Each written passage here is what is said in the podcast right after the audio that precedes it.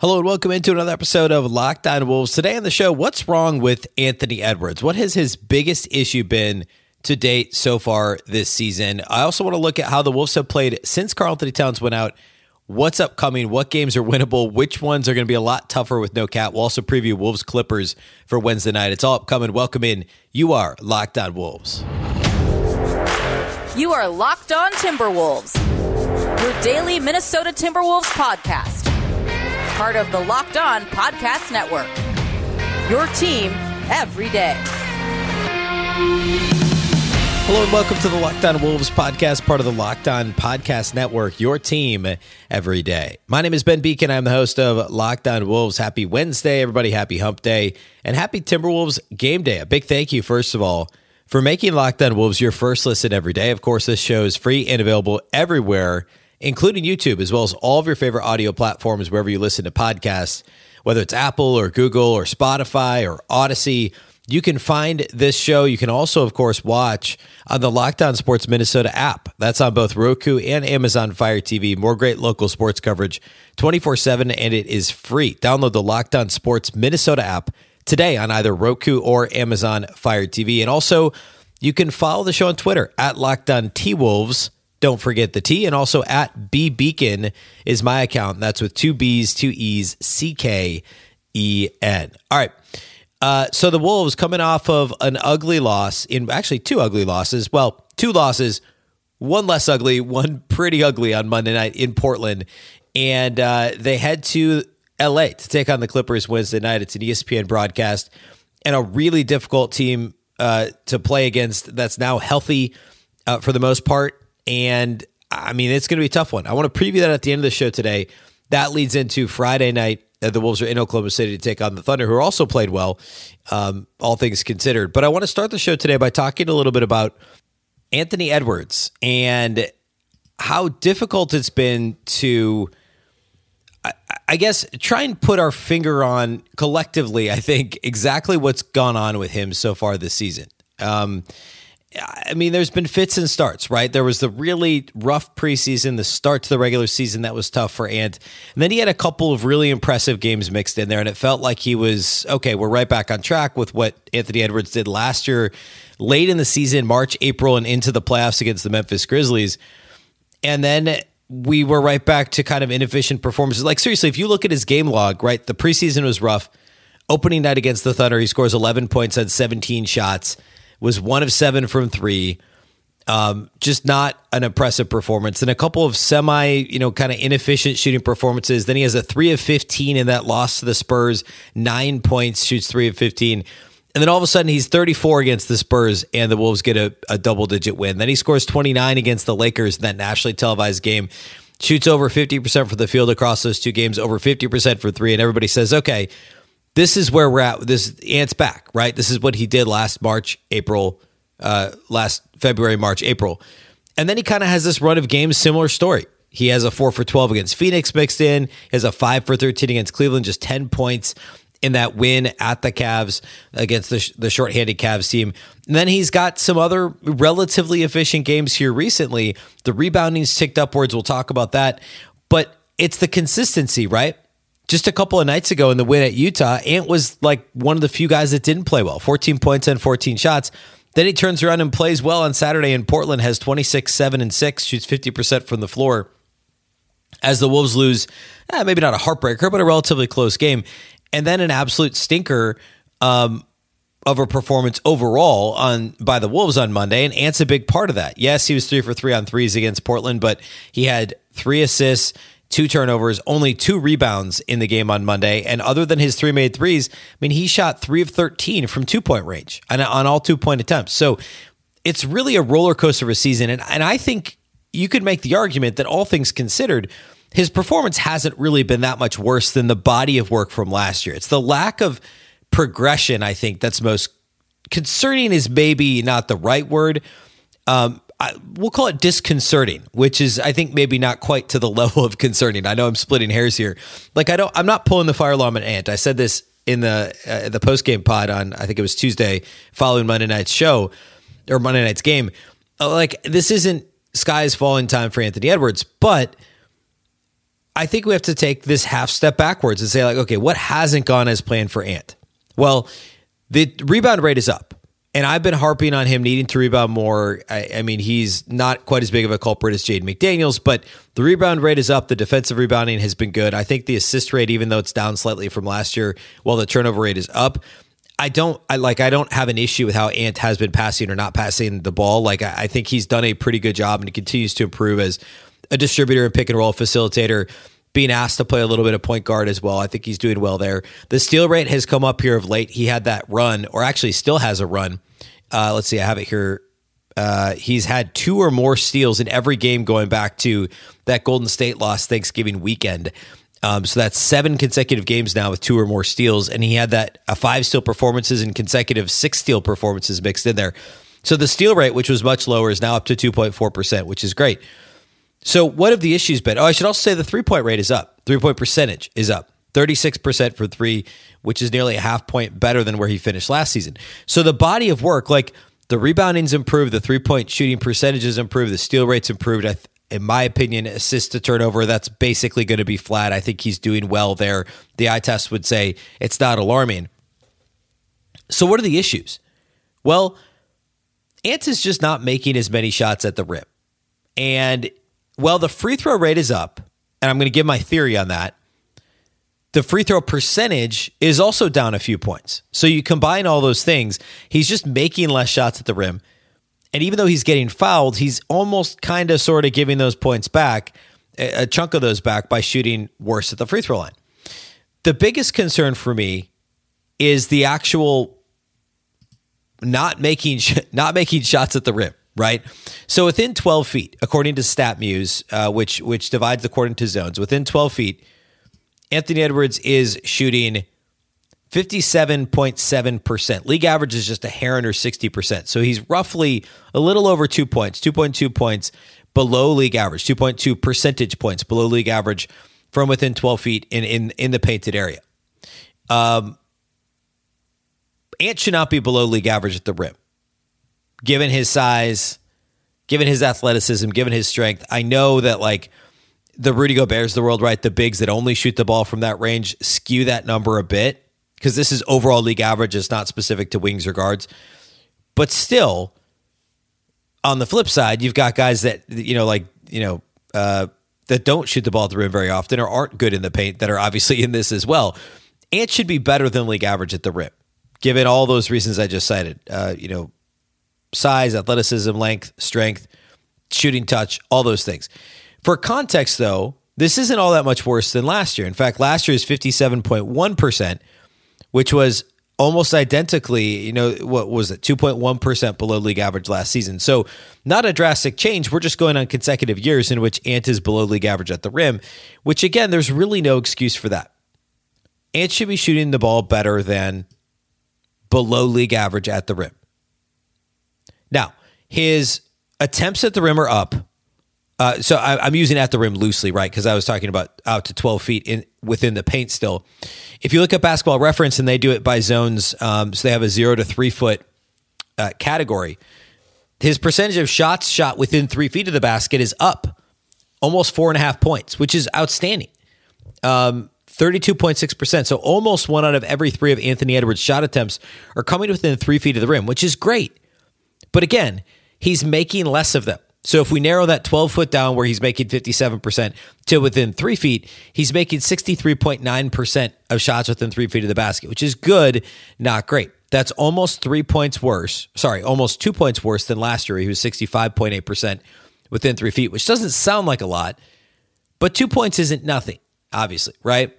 Um, he's been better in that three to 10 range, which is what pulls him closer to league average overall within 12 feet. But the percentage within three feet is down. The free throw rate is up, which is great. But again, the free throw percentage is down. So really, he's only making about a half a free throw more per game, even though the rate is up significantly because he's just shooting uh, three, four point, points worse at the line than what he had done last year. Um, my theory here is that Ant is making that concerted effort to get into the paint. Early in the season, it was chemistry issues, spacing issues with Rudy. I think that's starting to get figured out, and Ant is becoming a better lob thrower, a better pick and roll passer. Um, starting to to to to find that feel and pick and roll with Rudy Gobert.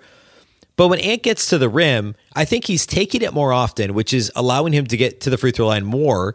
But I think he's making less at the rim for two reasons. One, I actually do think he's getting fouled a lot and it's not getting called. I 100% believe that. And I believed it last year. But I think because he's shooting the ball more at the rim, it's happening more often. And then the the um the slide here or the I guess the slippery the slippery slope is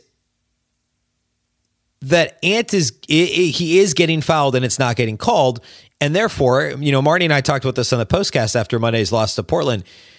He's in his own head about it, not quite maybe to the level of Karl-Anthony Towns, but where he's complaining about getting fouled while he's trying to shoot at the rim. And I think some combination of all these things is impacting his ability to make shots at the rim. I also like, I think it's important to talk about maybe it's, I don't know if it's lack of focus or, or what it is, but the same thing last year, right? Sometimes Ant was just better with his left hand than he was was with his right at the rim, and it didn't really make a ton of sense. It's the missed layups. There's just too many, and and I don't know like if there's a technical reason for it. Um, early this season, he wasn't dunking at all. He started to dunk more. He had a couple real nice ones in Portland, so that's at least starting to come up a little bit. That's obviously going to improve his percentage, and hopefully he gets more foul calls.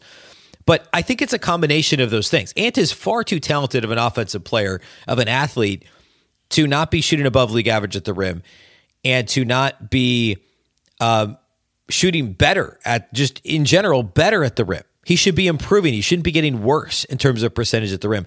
Those things have to change. And eventually, eventually, if he starts like as sad as this is, you know, if he builds some more um, credibility is not the right word, but if if his stature improves as an elite level player in this league, He's not quite there yet, but if he can do that, perhaps he starts to get more foul calls. And then, of course, he's got to knock him down. Now, I want to, I mean, he's shooting 75% at the line, so 75.5%, which is fine. But he was almost 79% last year. Career 77.6%. So that should come up a little. And he can find another point, you know, half point to point per game just by making his free throws at a higher clip. Obviously, had that, that bad two of six in Portland really kind of helped bring that number down. But um, in general, the shot selection's been fine. He shot a little bit less from outside the arc, but the percentage is better. He shot a little more from mid range, which isn't ideal, but because but he's also shooting more at the rim. And again, that balances it out. So my biggest concern is that he doesn't get so in his head about not getting calls that it impacts his ability to make shots at the rim. Period. Whether or not he's getting foul calls, eventually he's going to get calls. He'll get more free throw attempts, and he'll ultimately make free throw attempts too. Um, but again, most of the rest of the, the stuff on the periphery is better for Ant, at least offensively. Defensively is another conversation. We've talked about the fits and starts there too, right? The completely inconsistent effort that he gives on the defensive end. But offensively, like I said earlier, the the rebound rate being up is fantastic. The uh, the the steal rate being up on the other other end of the floor, the assist and turnover being pretty flat despite the usage going up a little bit, like all that is good. He just has to make shots at the rim. Has to. That that will that will go a long way here uh, for the Wolves to win without Karl-Anthony Towns. Speaking of Cat, I want to look at how the Wolves have played, and there's a, uh, a, a couple stats that might be surprising about how the Wolves have played without Karl-Anthony Towns. And uh, you know, I think a lot of opinions. You know, we went from Friday night the Wolves winning a game in Utah and people, you know, these whispers about, ah, the Wolves without Cat, not so bad, huh? And then a couple bad games in Portland. And now we're right back to thinking, man, what happened? What's going on with this team? And as usual, the answer lies somewhere in the middle. So I want to look at that here next. First, though, let's talk about our friends over at Turo. Today's episode of Locked On Wolves is brought to us by Turo. Turo is the world's largest car sharing marketplace. With Turo, you can book any car you want, wherever you want it from a community of local hosts. Browse a huge selection of vehicles for just about any occasion or budget across the US, UK, Canada, and Australia.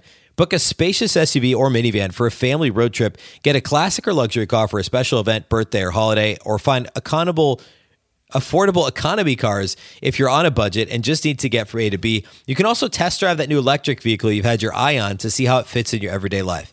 Many Turo hosts can even deliver the car right to you. Every trip is backed by liability insurance. Terms, conditions, and exclusions apply. Forget boring rental cars and find your drive at Turo.com.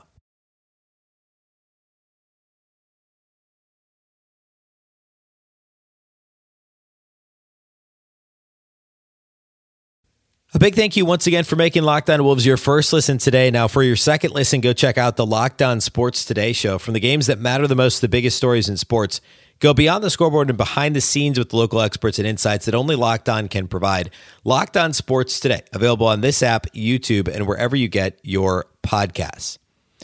All right, uh, so the Timberwolves, with and without Karl Anthony Towns, we're only six games into this Townsless – experience for the Wolves. He got hurt during the Wizards game. The Wolves have gone three and three since then. They've had three of their, I would say, three of their five best wins, six best wins this season have come since Towns has been out. Right, the home game against Memphis, which was the first game after Towns went out, and the uh, the second win over Indiana, so the home win, which was fine, um, and then the win at Utah Friday. Like other than that, you're talking like going way back to that Lakers game um, of course, the first Indiana game at Indiana, which is the best complete game the Wolves have played all season uh, a few weeks ago. And there's maybe one other one in there. You could talk about shorthanded Philly or, you know, shorthanded Miami, I guess. I don't know. But, but I think three of the best five performances so far this year have come in the last six games with Cat out. At the same time, two of the worst, probably five performances and three overall disappointing losses have also come since then. Home against Oklahoma City, losing with no Karl Anthony Towns, uh, what was it Friday uh, or I don't know doesn't matter week and a half ago, and then the Portland debacle on Monday night, losing by 21 to the Trailblazers, and uh, you know mixed in there also the other Portland loss. They've gone three and three with Towns out. And our friend Dane Moore over at the Dane Moore NBA podcast tweeted this out. The Timberwolves with Cat. He tweeted this on Tuesday afternoon. 21 games with Cat. They went 10 and 11. 19th in offensive rating. Defensive rating 14th and 18th in net rating. Now, six games without Cat, obviously still a very small sample size. They're three and three. Offensive rating, 19th, identical to with Cat. Defensive rating, 13th, one spot better than with Cat. Net rating, 17th, one spot better than with Cat. Almost identical ratings league wide. Offensive rating, defensive rating, net rating with and without Cat. So if after Friday's win you were saying, oh man, They've beaten Memphis. They've won at Utah. They've looked really good without Cat. Maybe he's just, you know, complicating things and, and the Wolves could just go, you know, Ant and Rudy are their stars and D'Lo's kind of the next in line and Jaden McDaniels can do his thing. And well, and then you could look at the last two games in Portland and you say, man, this team is completely punchless without Karl Anthony Towns. Now, offense wasn't the issue, but there just was something lacking, right? It was relying on D'Lo for mid range and you know, Ant staying quiet and Rudy relying on teammates to get him lobs. There's something missing. That punch was missing. Karl Anthony Towns is that punch that that isn't there right now. So the any of these if anybody's making grand statements about the Wolves with or without Cat or the Wolves being doomed with Cat as their, you know, 1A or whatever, don't listen to those grand statements. I don't think a whole lot has changed in terms of results as these numbers would suggest the Wolves are just the same team with the same problems, just missing their most consistent player.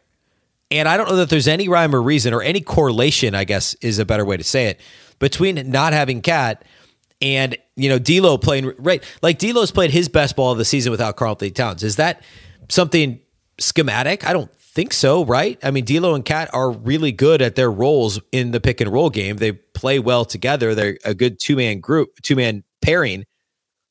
Or is it just simply D'Lo like knows he needs to step up because there's no Karl Anthony Towns? He's trying to cover for his buddy. He's there's more shots available, and so he's gotten a rhythm and felt more confident. It's been more noticeable because there's no cat. I think it's probably more the latter. I think that it's all those things, right? I, I don't think it's because the Wolves are. I don't think it's because D'Lo plays better without Karl Anthony Towns. I don't think that makes a whole lot of sense. So, um, I mean, what does that look like moving forward? You look at the Wolves' upcoming schedule. Obviously, at LA is going to be really tough. The Wolves actually. We'll talk about the matchup here in a minute. Karl Anthony Towns is a nice advantage to have against a team like the Clippers, who otherwise match up really well with the Wolves. Besides the fact that they're just really good, but the Clippers roster matches up well with a catless Wolves team against the Thunder, it shouldn't be any problem. Although the Wolves just lost to the Thunder 11 days ago. Um, I like going into that Thunder game. I was talking all about how the Wolves dominated the Thunder in the paint on the glass the first two times they played. they should be able to do it with no Towns, and of course they didn't and lost by seven. Um, and if they mess around again on Friday, they're going to find out again. This time in Oklahoma City. And then Chicago, a couple games against Dallas before things get really tough. And I think those are, for the most part, I, I mean, games that they should be able to win without Karl-Anthony Towns, right? Like this is this next week is a softer part of the schedule. Thunder, Bulls, Dallas, Dallas. And their teams that the Wolves should be able to go small, quote unquote, small. If you're watching, if you're not watching on YouTube, I'm air quoting this small. Um, with Rudy at the five and you know Jaden McDaniels or Kyle Anderson at the four, and like the, they should be able to match up well against Chicago and Dallas. Obviously, it hurts not having Towns against Vucevic, but um, again, Rudy should be able to take on that challenge, and uh, the Wolves could could be creative with their lineups, which is another thing I think that that Chris Finch is still trying to figure out is how he's staggering his bigs with no Karl-Anthony Towns. That's obviously easier said than done. But then things get really difficult. Before Towns gets back, you have Boston, Miami, New Orleans, Milwaukee, all on the road. Four of the best, I don't know, I'd call them four of the best six or seven, maybe eight teams in the league. Um, I, I know Miami's had a lot of injuries, and ultimately their record is is not not one of the top six or seven in the league, but I think they get back close to that level. They're certainly going to be a playoff team in the Eastern Conference, and Boston and Milwaukee absolutely are. New Orleans is knocking on the door with how they've been playing lately. So that's a essentially a murderer's row. Jimmy Butler's back for the Heat. So they're playing better. Um, and you know, we're that's that's day after Christmas. The Wolves play the Heat. Uh, but they beat the Clippers a couple games ago, and they went on the road at the Pacers last time out. So this is imperative. I said this the other day on the show. Imperative that the Wolves, I, they have to win one of these two against the Clippers in Oklahoma City. And if you lump in Chicago in the two Dallas games, they have to go three and two over these five, so that they're at least at 500 heading into the week of Christmas with at Boston, at Miami, at New Orleans, at Milwaukee. Um, and then it doesn't get a whole lot easier after that either. Um, so Cat hopefully is back the first week of January, and and uh, you know that's that's a whole other multiple episodes of podcasts is how the Wolves reintegrate Cat at that point. Uh, but right now, the task at hand is can you beat the Clippers with no Cat? Can you beat the Thunder with no Cat? They couldn't do it a couple weeks ago. Can they do it now? Um, and, and how do you match up against these teams? I want to talk specifically about the Clippers matchup. They are healthy. They are red hot. It's going to be a really tough game for Minnesota. So I want to dive into that matchup here next. First, though, let's talk about our friends over at Bet Online. Today's episode of Locked On Wolves is brought to us by Bet Online. BetOnline.net is your number one source for sports betting info, stats, news, and analysis. Get the latest odds and trends for every professional amateur league out there, from pro football to college bowl season to basketball and World Cup. They've got it all at betonline.net. If you love sports podcasts, you can even find those at betonline as well.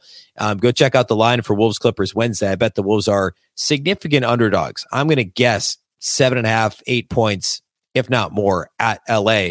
Friday at Oklahoma City, that's going to be pretty close. My guess is the Wolves will be underdogs by a point, point and a half, given how they've been playing and how the Thunder match up against them and, and how they played them a couple weeks ago. So check out those lines at Bet Online. They're always the fastest and easiest way to get your betting info. Head to their website today at betonline.net or use your mobile device to learn more. Bet Online, where the game starts.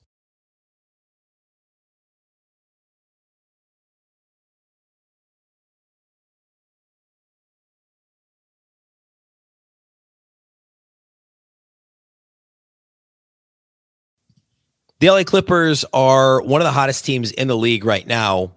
Um, and uh, they're one of the, well, I shouldn't say one of the healthiest. They're finally healthy, I guess, would be a better way to say that. They're currently 16 and 13. They beat the Boston Celtics, who are the best team in the league, on Monday by 20 points. By 20 points. They held them to 93 points. The Clippers have a serious defense. They won at the Wizards the last time out. Um, but but the, the headline here is that they're finally healthy. Kawhi Leonard's only played in nine games this season, but he's back now. He's played in four of the last five, and he's playing about 30 minutes per game uh, to this point.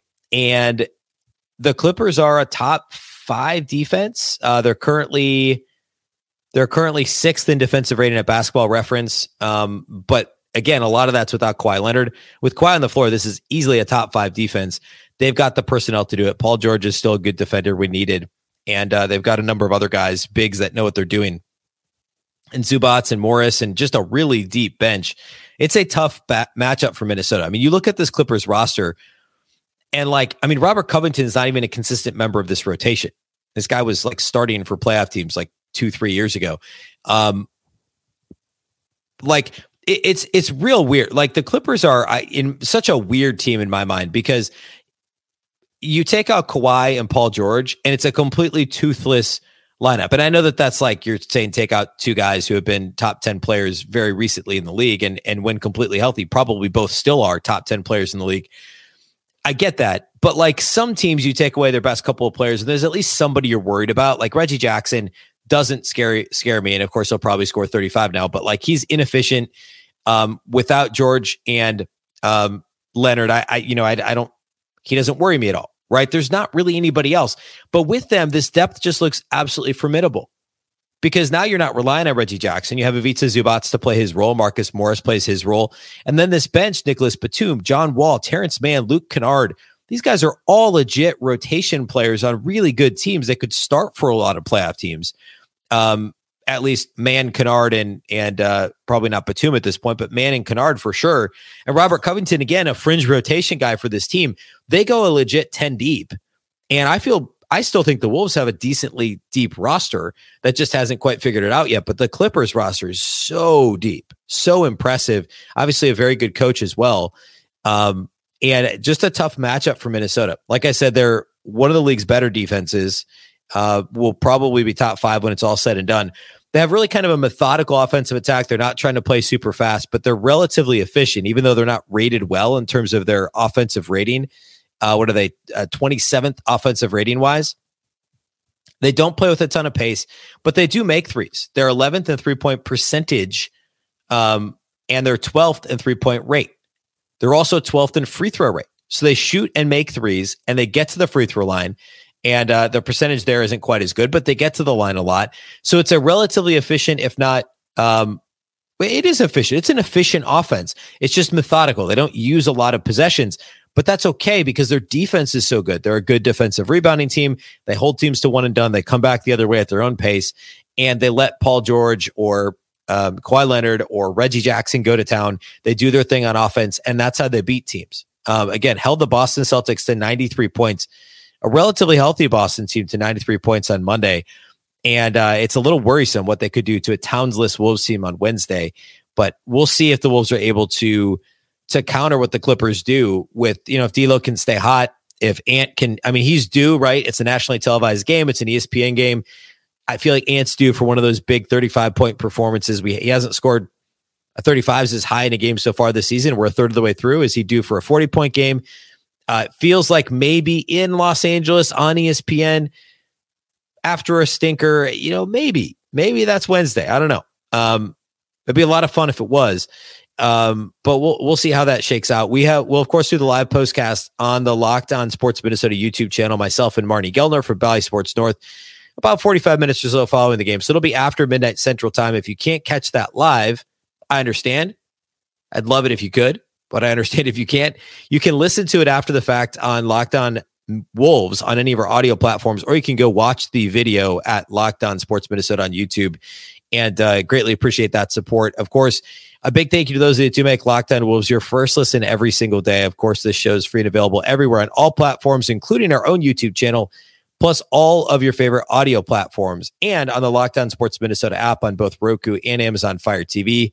Of course, Locked On Wolves is part of the Locked On Podcast Network.